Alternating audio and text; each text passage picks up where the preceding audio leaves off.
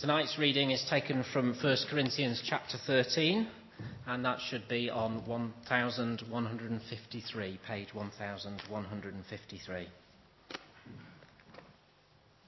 If I speak with the tongues of men and angels and have not love, I am only a clanging, a resounding gong or a clanging cymbal. If I have the gift of prophecy and can fathom mysteries and all knowledge, and if I have a faith that can move mountains, but have not love, I am nothing. If I give all I possess to the poor and surrender my body to the flames, but have not love, I gain nothing. Love is patient. Love is kind. It does not envy. It does not boast. It is not proud. It is not rude. It is not self seeking. It is not easily angered. It keeps no record of wrongs. Love does not delight in evil, but rejoices with the truth. It always protects, always trusts, always hopes, always perseveres. Love never fails. But where there are prophecies, they will cease. Where there are tongues, they will be stilled. Where there is knowledge, it will pass away. For we know in part and we prophesy in part. But when perfection comes, the imperfect disappears. When I was a child, I talked like a child. I thought like a child. I reasoned like a child. When I became a man, I put childish ways behind me. Now we see but a poor reflection, as in a mirror. Then we shall see face to face. Now I know in part, then I shall know fully, even as I am fully known. And now these three remain faith, hope, and love. But the greatest of these is love.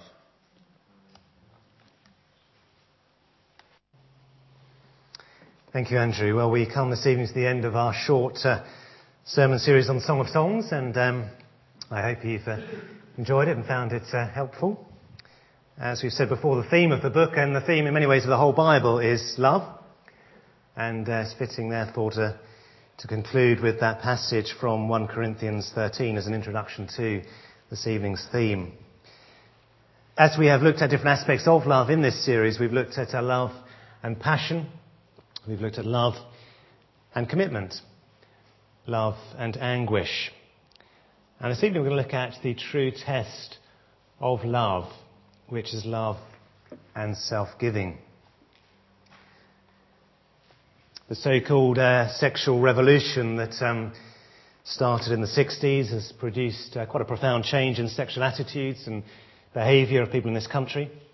Probably the most significant and damaging change has been the increased practice of casual sex, sex simply for pleasure and self gratification. And the sad thing is that too many people realise too late that sex itself isn't love. And sex for sheer pleasure outside a committed, loving relationship is nothing other than selfishness. It's empty and it's destructive. And instead of being a wonderful experience of intimacy, of sharing and giving, it has become dirty, casual and addictive.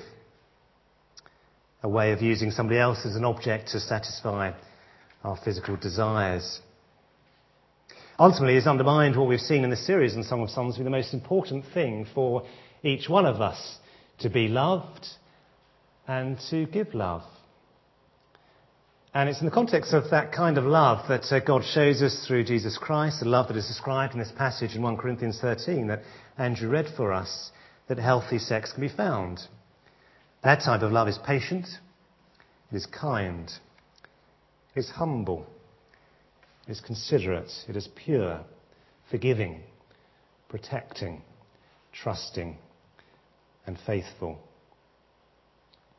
I'm not just going to be talking about sex tonight, but see the right context for any human relationship, um, because all of the, the descriptions of love, all of they, what they have in common, is that they are self-giving in every relationship. The self-giving love is a theme which recurs throughout um, Song of Songs. So if you'd like to turn with me to Song of Songs, I'd like to turn to um, chapter 4, which you'll find on page 681 in the Church Bibles.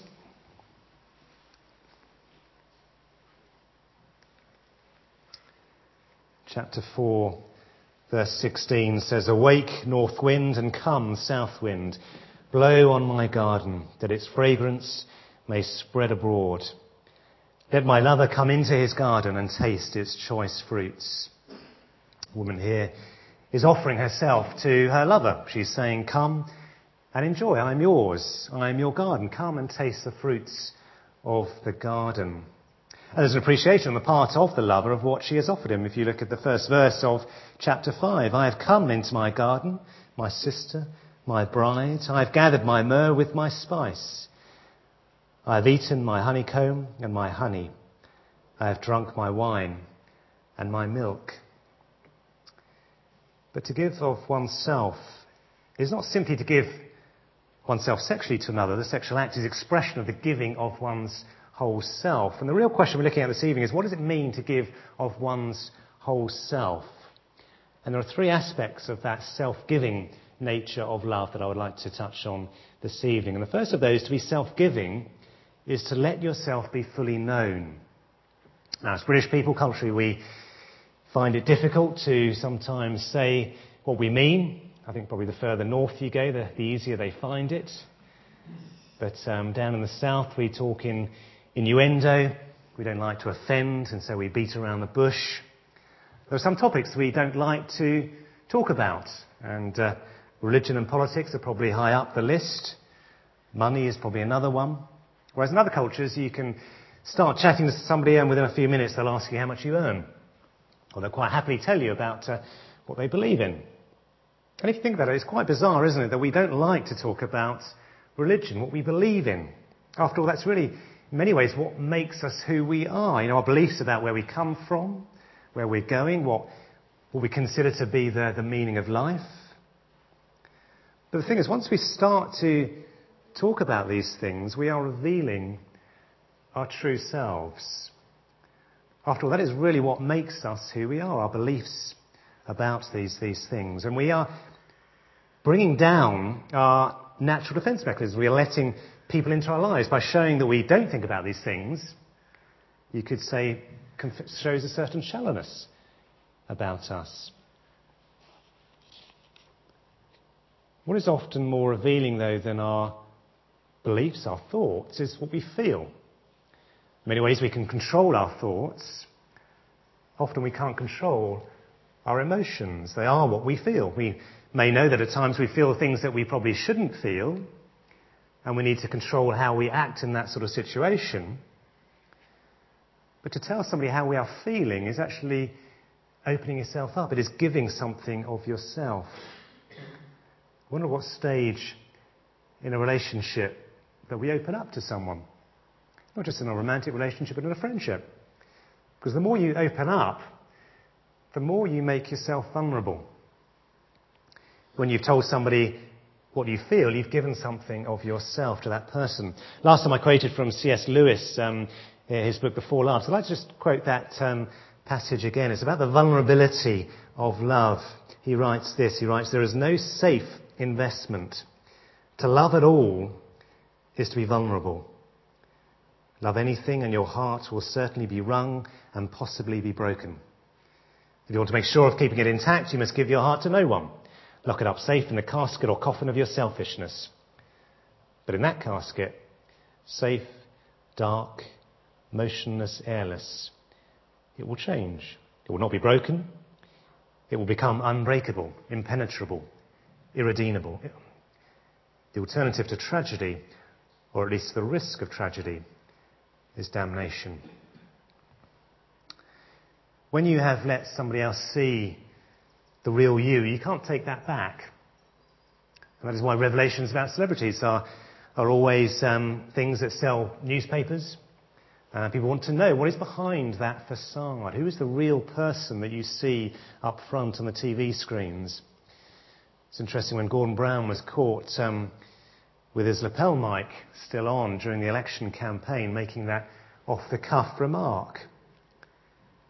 In many ways, we learn more about him in just one off the cuff remark than during a whole televised debate. In your friendships, in your marriages, letting others know what you're thinking, what you're feeling is essential to the health of that relationship. Marriages can go on for years with partners holding back from the other one. Frustrations they may feel. Uh, they may not want to be honest about their feelings. And that is why courses like the marriage course are so useful because they enable couples to come together and talk about these things. There's a session in that course on communication. And one of the barriers, um, it says, to effective communication is failing to talk about our feelings because of a sense of inadequacy, maybe a sense of vulnerability that we've talked about, or maybe a fear of what the other one may think. And so the Course encourages couples to trust in each other, to listen to each other without judging or criticizing. And it's not just couples, obviously, who need to communicate more openly, more honestly. The same goes for friendships. Same goes for us as a church. You know, it's essential to discuss openly about how we think, about how we feel about things, without judging, without being critical. Because unless we each know what we're thinking, how we're thinking, how we're feeling, then we won't grow closer together as a church. But hand in hand with that goes the next point, because if it's just letting each other know what we think in order that we can get our own way, then that is very different. That won't actually help at all. But the next point is to be self giving, is to give up the love of yourself, to give up the love of yourself. I want to even turn to um, John 12 uh, for, a, for a moment. John 12, which you'll find on page 1080 in the church Bibles.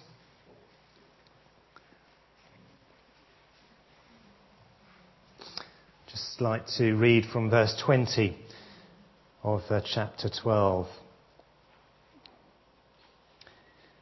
Now there were some Greeks among those who went up to worship at the feast. They came to Philip, who was from Bethsaida in Galilee, with a request.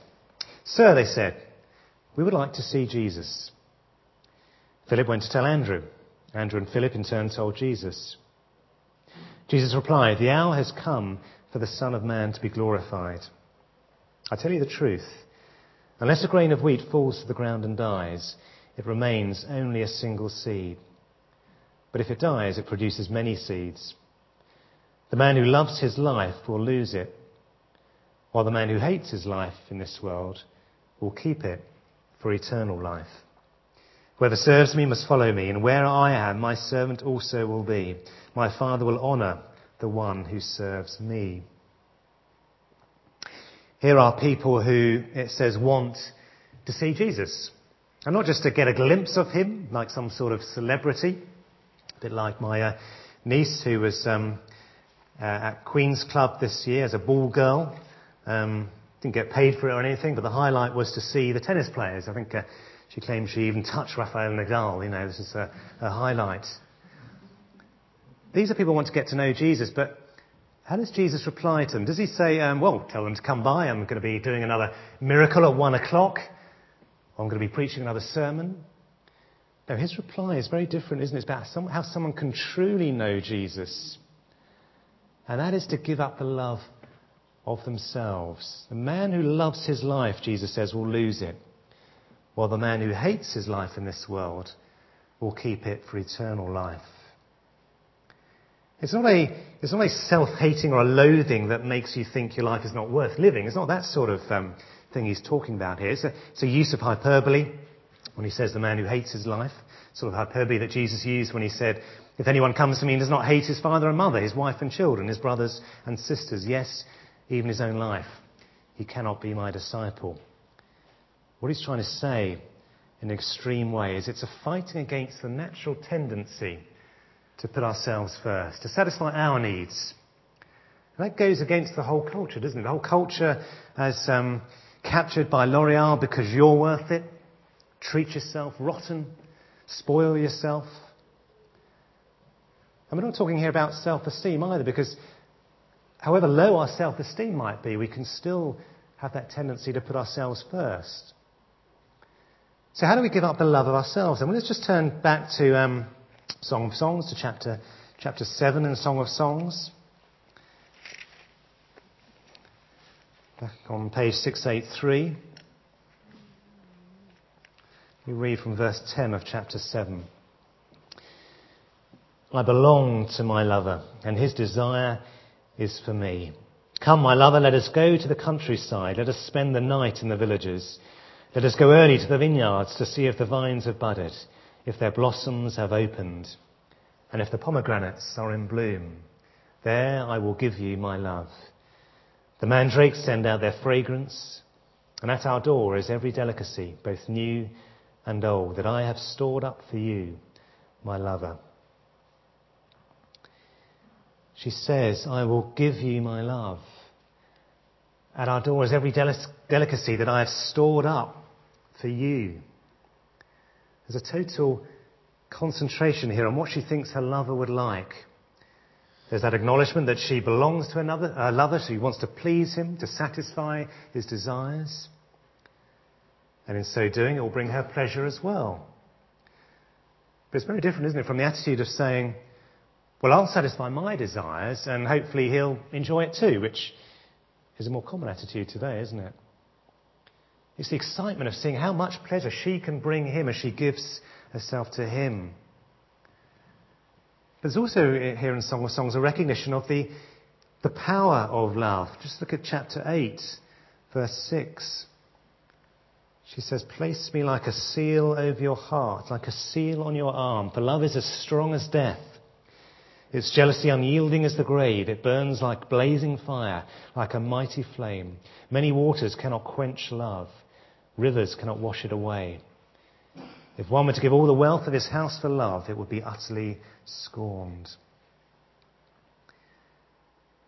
If love is so powerful, then, then timing is essential in love. The man and the woman need to be able to offer themselves to each other knowing that the feeling is mutual, knowing that they are both ready for the, the full commitment that such love will require. And there's a warning that appears um, three or four times in the, the book. You see it there in verse 4 of chapter 8. It says, Daughters of Jerusalem, I charge you, do not arouse or awaken love until it so desires. We started this series talking about the passion of love. It's easy for the passion to get ahead of the commitment, the self-giving aspects of love that we've been looking at subsequently. Because if desire is aroused before love is ready, then it just becomes, becomes lust. And we know from talking about the fruit of the Spirit the importance of self-discipline in Galatians. It's easy to, to rationalize our desires, to excuse the lack of self-discipline of our bodies. But to put others first means to, to help them in their self discipline and not lead them on or encourage them before the time is right. Well, what other areas of life, though, can we look out for the interests of others and put them first and ourselves second? Well, maybe by not being so focused on what you're doing, whatever that may be, that you don't become oblivious to those around you. Maybe if you're at work, and you're totally involved in a, a piece of work, maybe a colleague needs some help. Well, the phone goes, and it's um, a demanding client. Or the boss calls you into his office. How do you react in those situations? Is it a real pain in the neck? Or you nip down to Waitrose, get a couple of things, you want to nip in, nip out, and round every corner there's somebody you know. How do you react? To be self-giving is to pray that that phone call, that, that person you bump into is not um, an inconvenience, an intrusion into your focused plans. It's an opportunity to show grace to somebody else, somebody who may really appreciate you giving that time to them. To be self-giving is to give up the love of ourselves and put others first. And finally, to be self-giving is to give up your record of wrongs. A passage from 1 Corinthians 13, it said, Love keeps no record of wrongs. Or another translation, it doesn't keep a score of the sins of others. That temptation to keep a record of wrongs because we've been hurt It's like a, like a claim we want to have over somebody else. You know, it's like they are in our debt. They owe us big time. But the Lord's Prayer says, Forgive us our debts, as we also have forgiven our debtors. Loan sharks who lend money to, to vulnerable people who they know are not going to be able to afford to repay it. Or blackmailers who hold information about somebody, enjoy the power that they hold over that person, their victims. And it can be like that with those who wrong us. We are keeping a record, we're storing it up so that one day we will get our own back. Maybe when we release our memoirs, for those whose memoirs will be particularly interesting to anybody. But in marriage, you know, where husbands or wives hold records of wrongs, it may be to justify themselves when they get their own back. And as these wrongs are stored up, the relationship suffers. One of the popular TV programs on at the moment, I can't say I ever watch it, but it's um, called Sex and the City.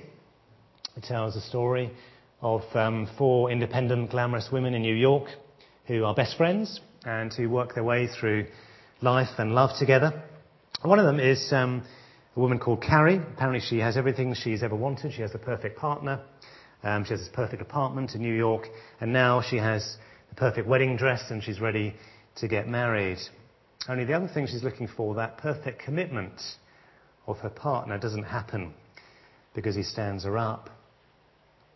Miranda apparently is the married, career focused mother of one who is devastated when she finds out her husband has slept with another woman. Well, Carrie and Miranda comfort each other because they are good friends after all, and they um, slowly get used to the idea there, the betrayal, the shock of it begins to subside, and both of them still realize that actually they love their respective men, but they're unable to bring themselves to forgive them. And it's only when the friendship between the two women breaks down, when they fall out, that they apparently discover the real place of forgiveness. This is what happens. Miranda says to Carrie, she's begging her, she says, You have to forgive me. And Carrie replies to her, Well, you badger me to forgive you in three days, and you won't even consider forgiving Steve for something he did six months ago. Miranda says, It's not the same thing.